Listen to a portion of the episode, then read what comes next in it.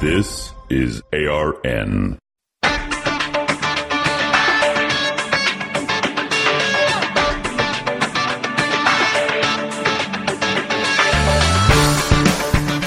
Decidedly Christian, distinctly biblical, and just a little bit nuts. This is Squirrel Chatter.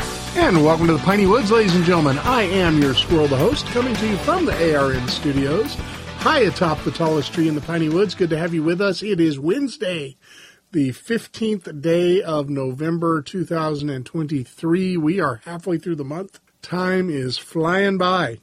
Oh, I'm, I've been trying to get this camera to work. Um, I, I, have not heard from the Lumina folks this week. Um, had several conversations with them last week, sent them some logs and stuff. They sent me some software. I installed it. That didn't fix the problem.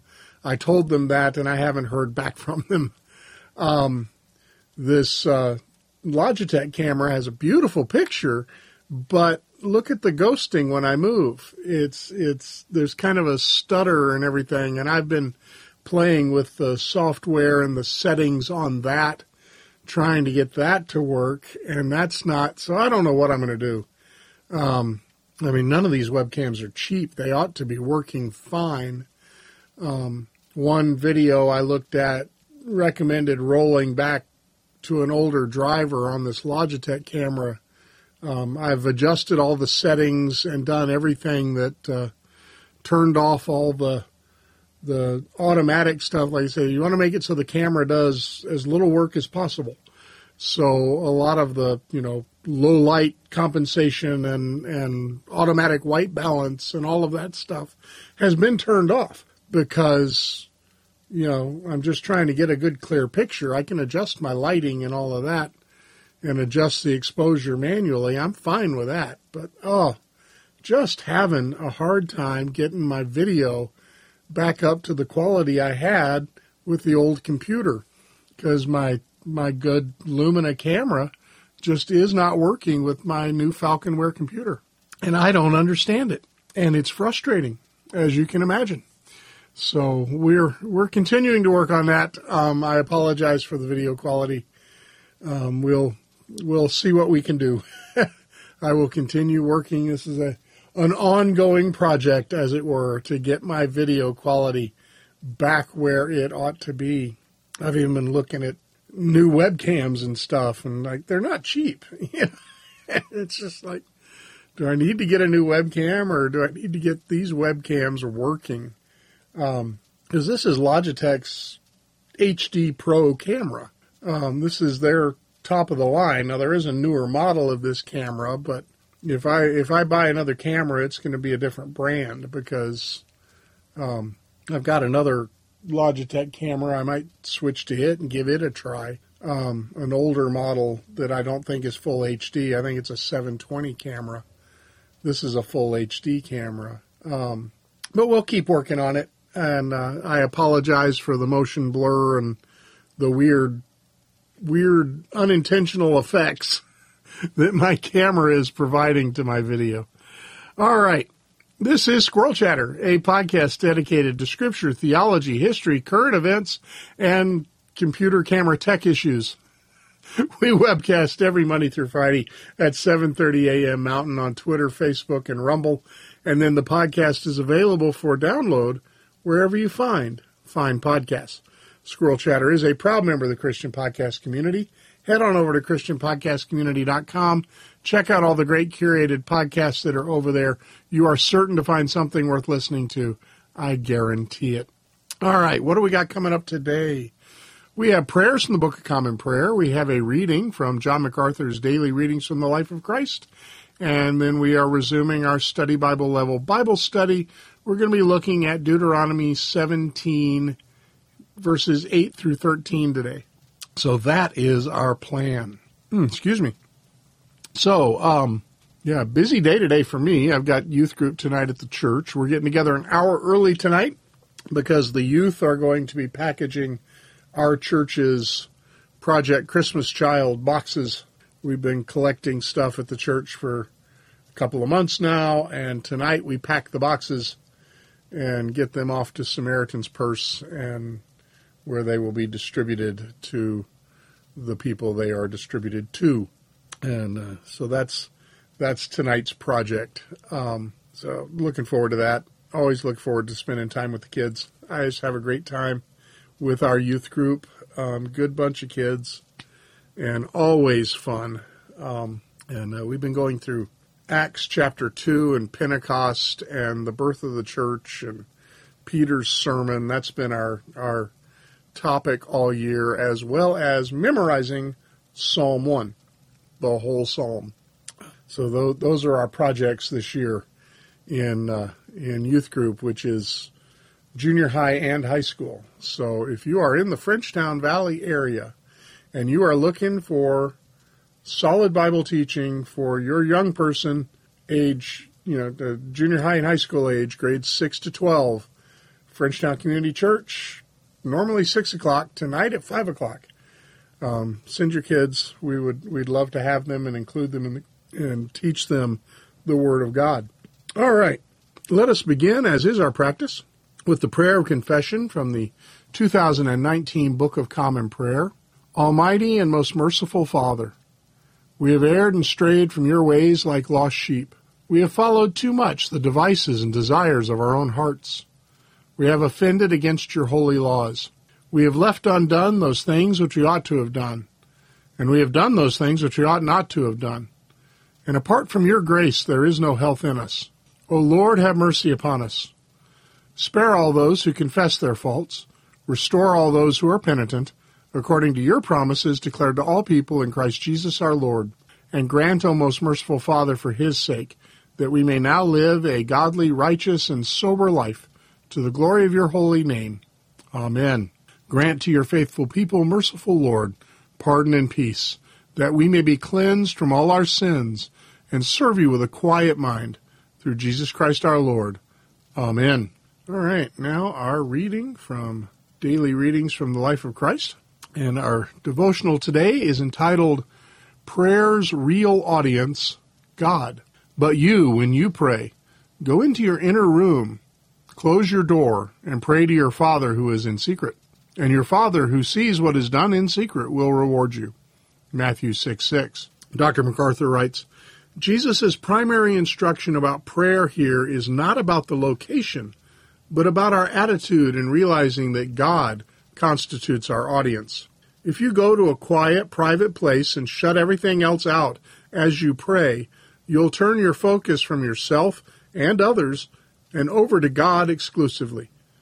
Jesus regularly got away to pray alone so he could have effective communion with his Father, the most important singular member of his prayer audience. Praying to God, who is in secret, doesn't mean he is not our main audience for public prayers. He is definitely there wherever and whenever we call on him. Genuine prayer is thus, in a sense, always intimate. If offered rightly, even public prayer will shut us into a private moment with God, enclosed in His presence. Our Father, who sees what is done in secret, never betrays one of our prayer confidences. Unlike, unlike the occasional breached confidence we suffer at the hands of even our closest family or friends, private prayers and secret concerns shared with God will forever remain known just to Him unless we later want others to know. The important thing for God is not the precise words we utter in private prayer, but rather the private thoughts we express in our hearts. Only He can know those with certainty and truly care about them. See 1 Corinthians 4 3 and 5, 3 through 5. When God is genuinely the audience of our prayers, He will faithfully and unfailingly bless and reward us. Ask yourself, what have you discovered to be the greatest blessing of prayer? If none immediately springs to mind, try imagining a life without access to God's ear and His Spirit. What would you miss most about being out of contact with Him? And that is our thought from Dr. MacArthur this morning. Oh, that that, that motion blur is bugging me. Uh, I have that big monitor right there. Every time I look up, I see the blur. All right, uh, enough of that. The camera, yes, you're aware of it, I'm sure. All right, our prayer for the reading of the Word, which is the collect for the second Sunday in Advent. As I mentioned yesterday, Advent is coming up rapidly. Uh, Sunday the 3rd of December is the first Sunday in Advent. Uh, wow. Time is, is didn't we just do Advent? That's like, we're, we're almost to Christmas time and all of that. It's just, um, as I mentioned yesterday, Pastor Scott asked me to bring the message for the first Sunday of Advent. So I've already been thinking about that and rolling that around in my head.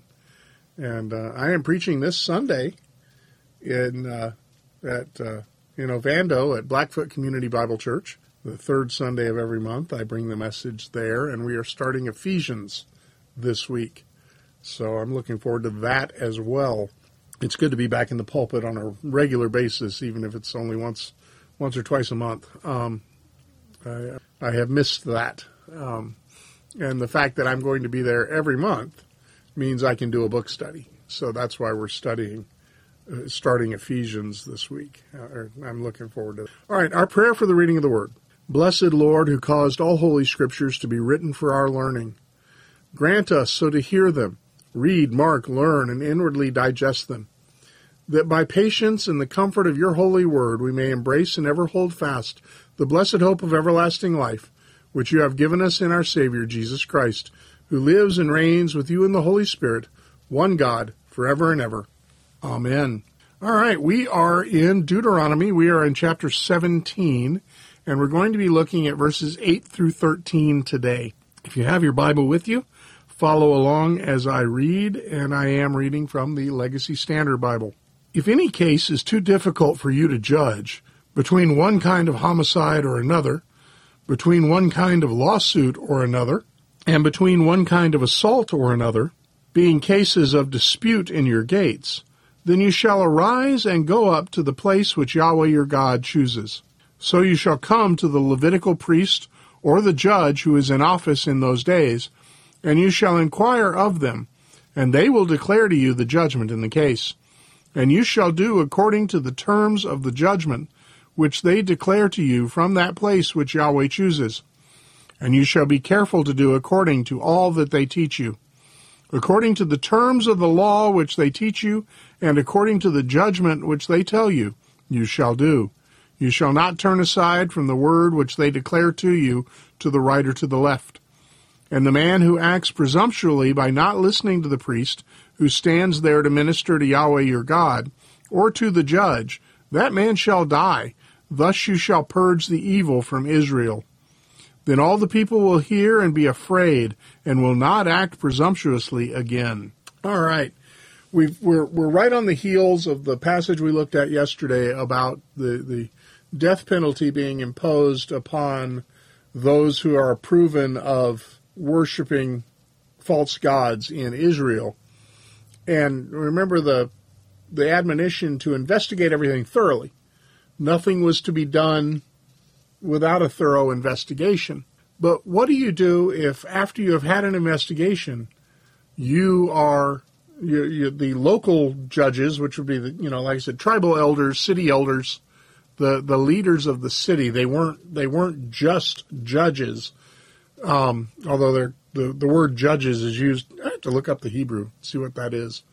Um, I am not a Hebrew scholar at all. I am highly dyslexic. Hebrew is backwards. All the letters look the same to me, and there are no vowels. And I have, I've tried.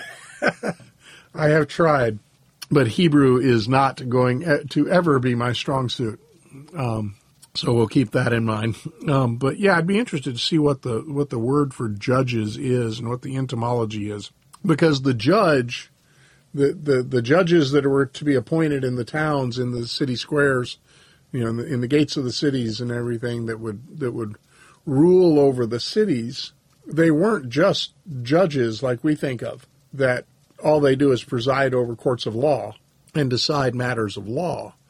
These were, I said, the village elders. They were the ones who were governing the city. Um, so they were a combination of you know legislative, judicial, and executive. Um, they weren't separate powers in this time at, in Israel.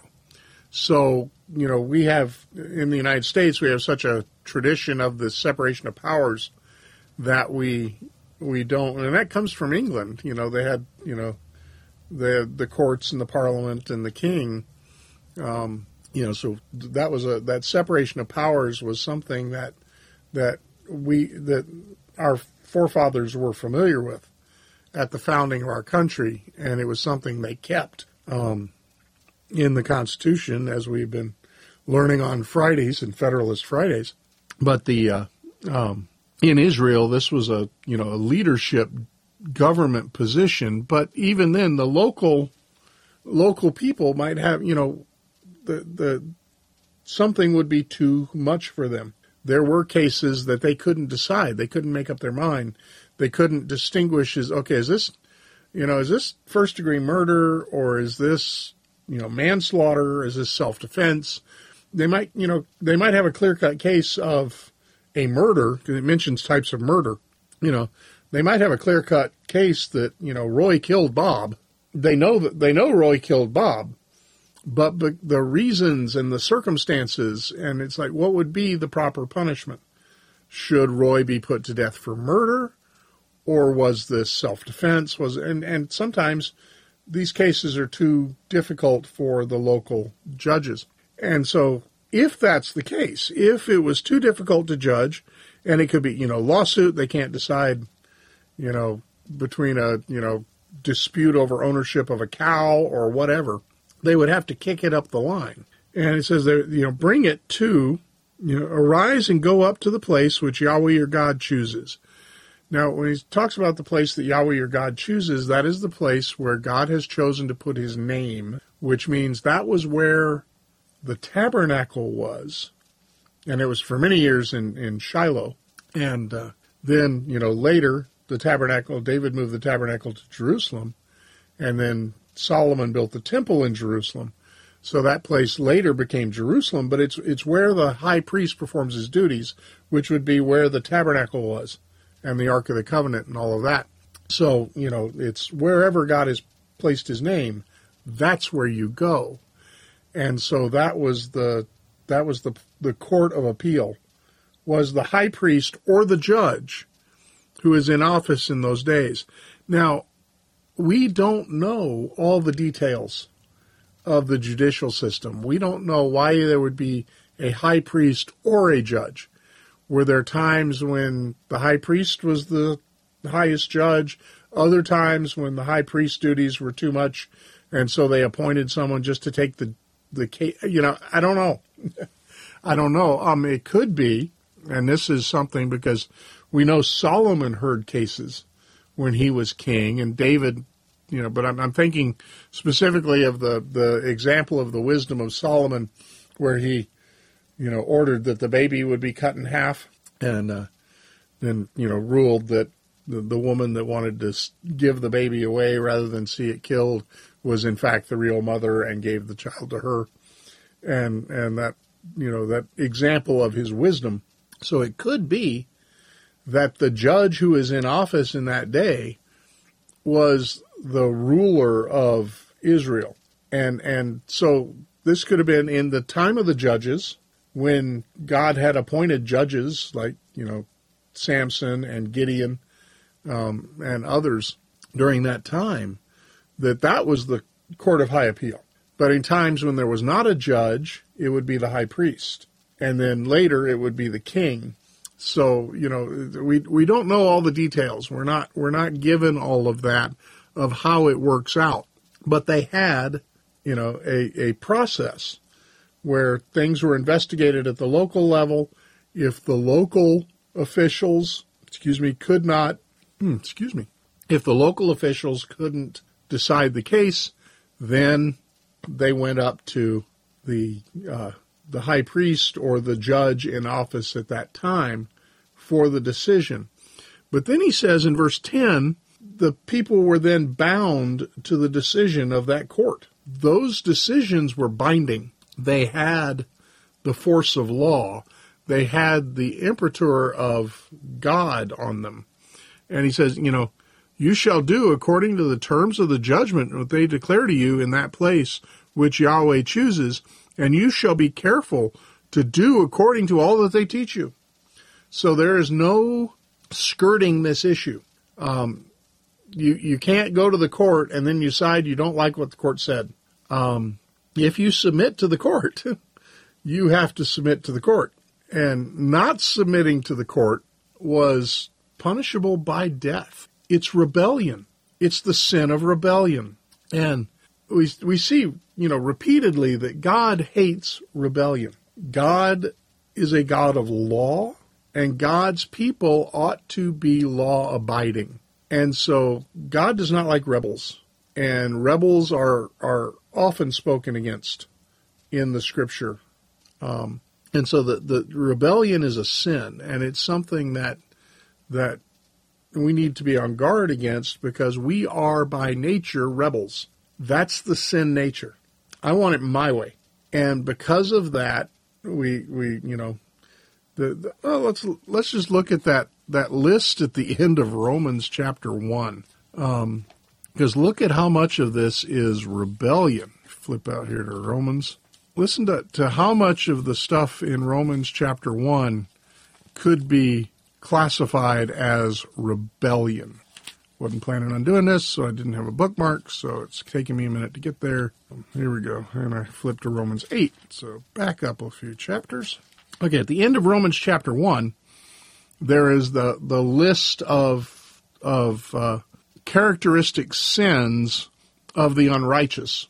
And he says, you know, um, in verse 29, they are filled with all unrighteousness, wickedness, greed, evil, full of envy, murder, strife, deceit, malice. They are gossips, slanderers, haters of God violent, arrogant, boastful, inventors of evil, disobedient to parents. It's rebellion. Without understanding, untrustworthy. That's rebellion, folks. Untrustworthy, unloving, unmerciful. And although they know the righteous requirements of God, that those who practice such things are worthy of death, they not only do the same, but also give hearty approval to those who practice them. So, being arrogant. You know, arrogance is, you know, the heart of rebellion because nobody's going to tell me what to do. You know, the rules don't apply to me. That's the definition of arrogance. The rules don't apply to me. That's rebellion. Disobedient to parents. You know, I remember first time reading that and seeing that in this list and thinking about the times that I disobeyed my parents because I was a rebellious kid. there, there are people alive who know me. Um, I often say I, I got the uh, opportunity um, back in the 90s to the late 90s. I was teaching my parents' Sunday school class at Trinity Baptist Church in Missoula under Pastor Bobby King. I was teaching the adult Sunday school class, and my parents were in that class. And I think it was at that point that mom finally realized, okay, he's turned out all right. you know, because there were times in my youth when uh, they had a lot to worry about. Um, I was a rebellious kid, drinking, drugs, running around, causing trouble. You know, high school dropout. They had to go back and finish my high school diploma so that I could join the Air Force. But that was, you know, that was a year after I would have graduated. Um, so, you know, just well, actually, I graduated at the same time, I transferred credits and challenged a couple of classes. But, you know, it was the only thing that, that caused me to get my high school diploma was the fact that the Air Force wouldn't take a GED. The other branches would have, but the Air Force wouldn't. So I, uh, I ended up finishing my high school diploma. I had a GED. I did that as soon as I quit school. I went and took the GED test. And but I had to go back and I had to uh, challenge a couple of classes to finish up my credits, and uh, that's why my my diploma doesn't say Frenchtown High School. My diploma says Helena Capital because I did it through the State Department of Education, and that's who they issued it from because Helena is the state capital. So my high school diploma says Helena Capital. Um, it's really fun. I've got one of the teachers here at the local school district. Um, he and I technically graduated together from Helena Capital High, even though you know I had never set foot in the place. Um, yeah, we we laugh about that, being classmates. Um, so, you know, rebellion is serious. And I was that rebellious kid. Um, and it cost me.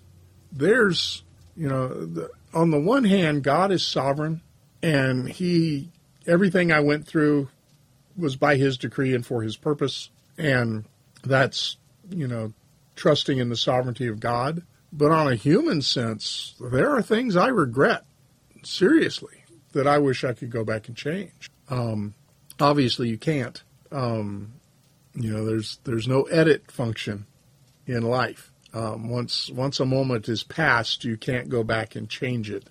Once an action is taken, you can't undo it. Once a word is said, you can't unsay it.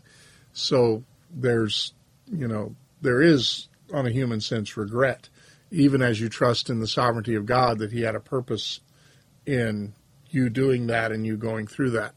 But uh, so he hates rebellion, and and they were to to carefully follow the ruling of the court. This was this was not something that was to be, um, you know, refused after the fact. So, and and and it says anyone who who doesn't do that is acting presumptuously. Now that that means that they are assuming to themselves an authority higher than God's anointed priest, God's anointed king, the judge God has put in office. That's acting presumptuously. Acting presumptuously is, is another word for rebellion. They're presuming that they're wiser, that they know better, and they're, they're assuming that they're right when that is not necessarily the case. And even, you know, what if it's, you know, I mean, we have back in, in chapter 16, we had the rulings not to pervert justice, not to take a bribe, not to do any of that because it perverts the word of the righteousness. You're supposed to be righteous. You're supposed to judge in righteousness. This is the end of chapter 16. So when we, we look at this and he says, you know, what if the judge is corrupt? What if the judge is taking a bribe? What if the judge decides against me because he's been bought off? The way I'm reading this, God says, don't rebel, submit to the judge. God's judgment will be upon the judge. And now, will this cost you? Very likely. You know, if it's dispute over ownership of a cow and your opponent in court has bribed the the judge, you're going to lose the cow. You're going to be out of cow, and that's going to be costly. You know, remember this is a time when wealth is truly measured in agricultural produce. Um, people didn't have piles of money; they had, you know, land and crops and livestock. That was how wealth was was measured. Um, you read the Old Testament; it talks about how wealthy Abraham was. It talks about the size of his flocks and the size of his herds. You know, so that's how wealth is measured. So you know, people didn't have big bank accounts because there weren't any banks. uh, interestingly enough, what we, we consider modern banking was invented during the Crusades by the Knights Templar that's how the Knights Templar became so wealthy because they developed a system. So if you're going on pilgrimage to the Holy Land or if you're going on crusade, you know, money was, you know, we they didn't even have paper money. It was coin and bullion. So, you know, if you need to you're going to be gone to the Holy Land for a year and you've got to pack your living expenses, you know, you, are not going to be able to carry a couple of saddlebags full of gold coins. And if you do, you are just, you know, very much a target for robbers.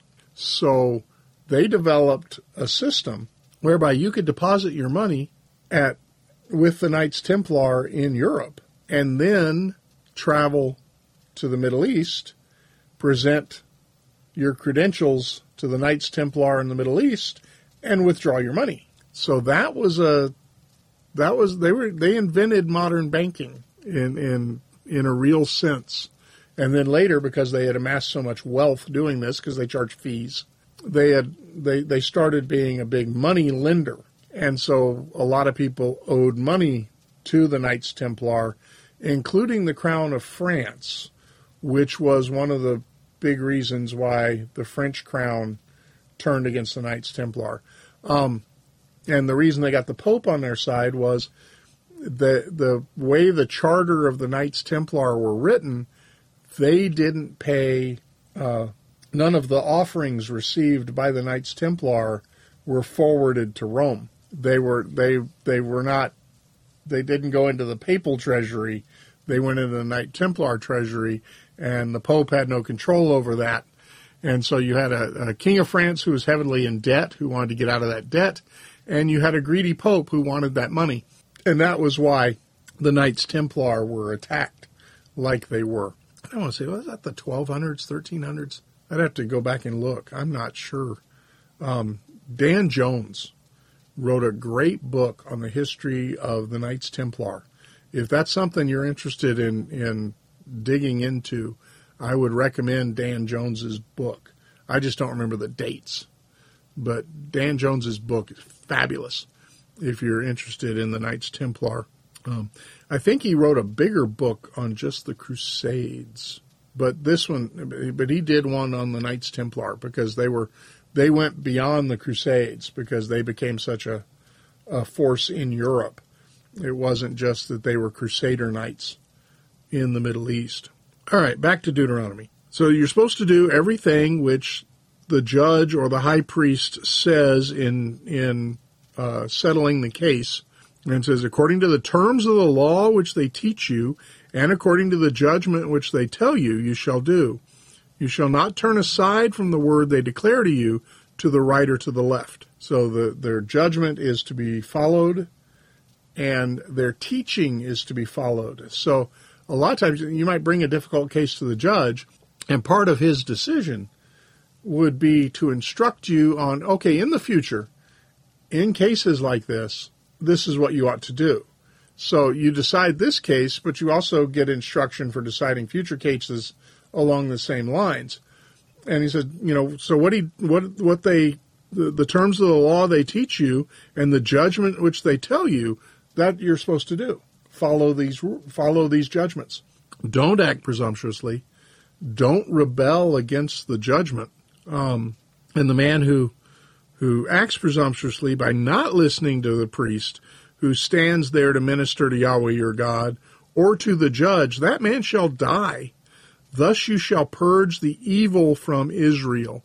We talked about that yesterday because that, that same phrase was there in verse 7.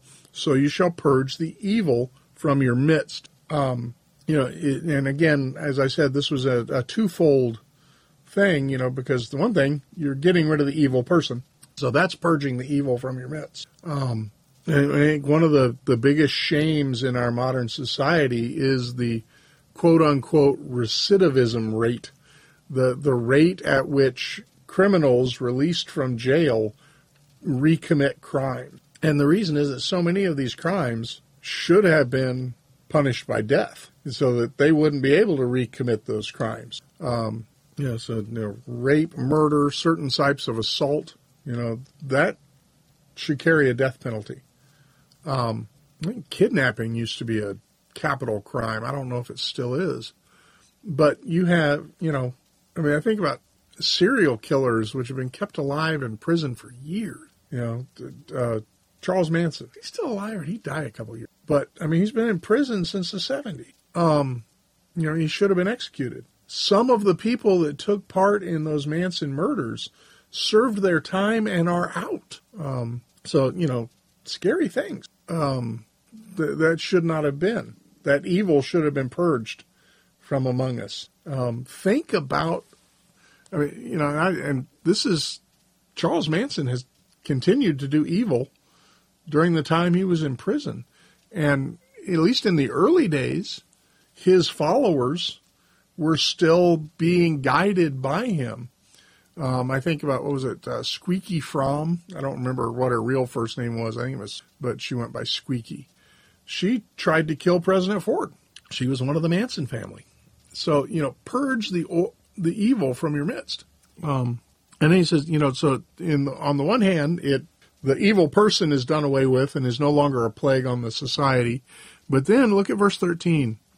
Then all the people will hear and be afraid and will not act presumptuously again. Punishing crime has a deterrent effect on those who are not yet criminal the fear of getting caught and the fear of getting punishment is real and it keeps people from committing crime. And the the problem with the modern left progressive uh, judicial philosophy is a denial of the sinful nature of man. They deny the doctrine of total depravity. People are depraved. People are by nature sinners, rebels, criminals. Um, it, it's it's you know, and they need to be deterred. The and and so having you know the threat of punishment and the knowledge that hey, these people are serious about this, that deters crime. That deters evil.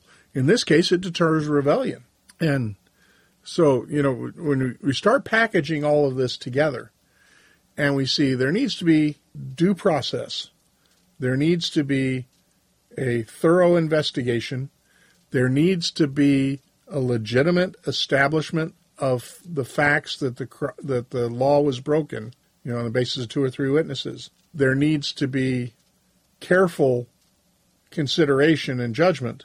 But once the judgment is made, there needs to be adherence to that judgment. And the judgment needs to be in accordance with the law, and the people's obedience to it needs to be in accordance with the law.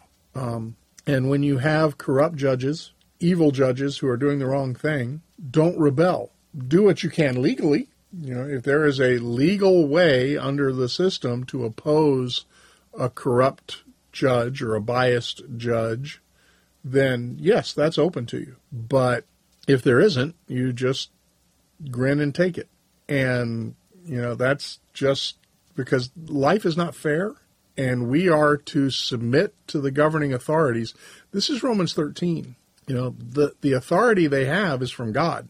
Now, if they exceed the authority that was given to them by God, there is, you know, and we see that in Scripture too, where people would not would not submit because the judgment was not in accordance with the law and the, the judges themselves were rebellious against God or the king or the high priest or whoever, you know. So we've seen, you know, the the not submitting, but even then there's a acceptance of the consequences. You you if you rebel against the powers, and and I, I, I shouldn't use rebel because rebel, rebellion is wrong. But if you resist or do not comply with unlawful commands, those who have the authority to issue those commands are not going to be happy.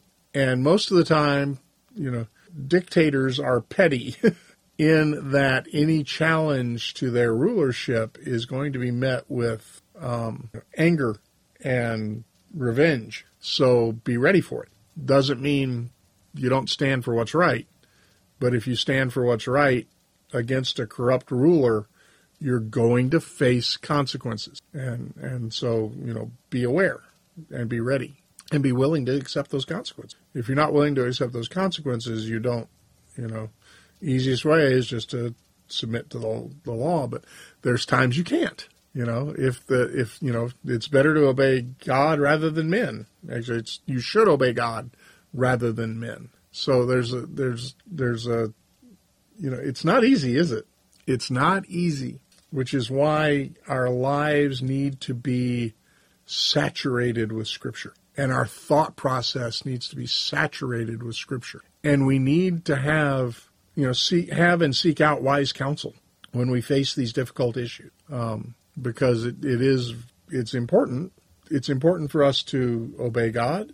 It's important for us to be the best Christians we can be, and it's important for us to even to to stand for godliness in the face of you know tyranny. So these are all things that we have to carefully consider, but all the time by understanding that you know God hates rebellion. Governments are instituted by God for the good of society. And it is only in very rare and select circumstances that governments are to be opposed. Um, they do exist, those those those rare exceptions, exceptional circumstances, but they are rare exceptions. Um, and we need to always examine ourselves and say, okay, is this just the rebelliousness of my heart because I don't like what they've done? Or is this a genuine issue of God says A and the government is saying B? Is it a matter of preference? They're saying something I don't like, or are they actually going against the clear teaching of the Word? So, you know, very important that we consider these things. We can't just, you know, float downstream in this world because the stream, you know, broad is the way. That that stream is not going where where we ought to go. So we can't just be swept along by the events of the world. We need to be grounded in the Word of God and firm in the Word of God. Um, we need to submit to the Word of God. And there is a sense in which we need to hold our rulers accountable to submit to the Word of God as well. All right, that's all I've got there from chapter 17, verses 8 through 13. Uh, something to think about. Let us now recite our faith in the words of the Apostles' Creed. I believe in God, the Father Almighty, creator of heaven and earth. I believe in Jesus Christ, his only Son, our Lord. He was conceived by the Holy Spirit and born of the Virgin Mary. He suffered under Pontius Pilate, was crucified, died, and was buried. He descended to the dead. On the third day he rose again. He ascended into heaven and is seated at the right hand of the Father. He will come again to judge the living and the dead. I believe in the Holy Spirit the Holy Catholic Church, the communion of saints, the forgiveness of sins, the resurrection of the body, and the life everlasting. Amen.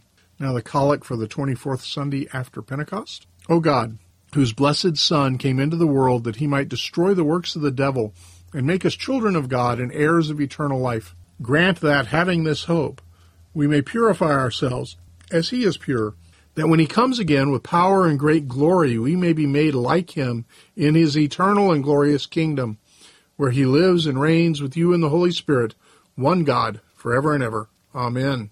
Now the collect for grace. O Lord, our heavenly Father, almighty and everlasting God, you have brought us safely to the beginning of this day.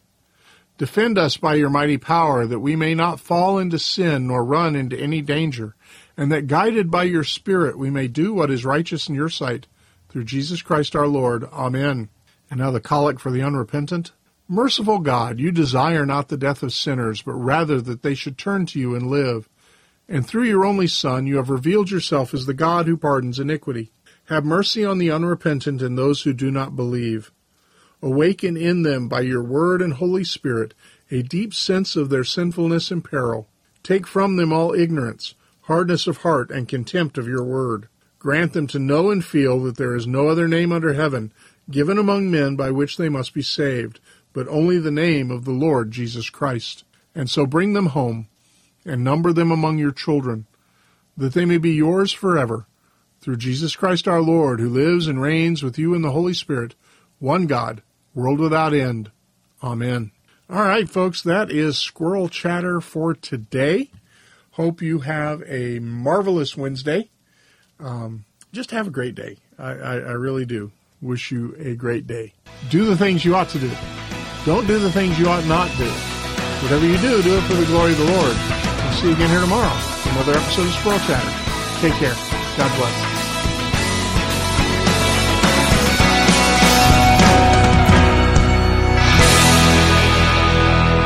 Squirrel Chatter is recorded in front of a live studio hamster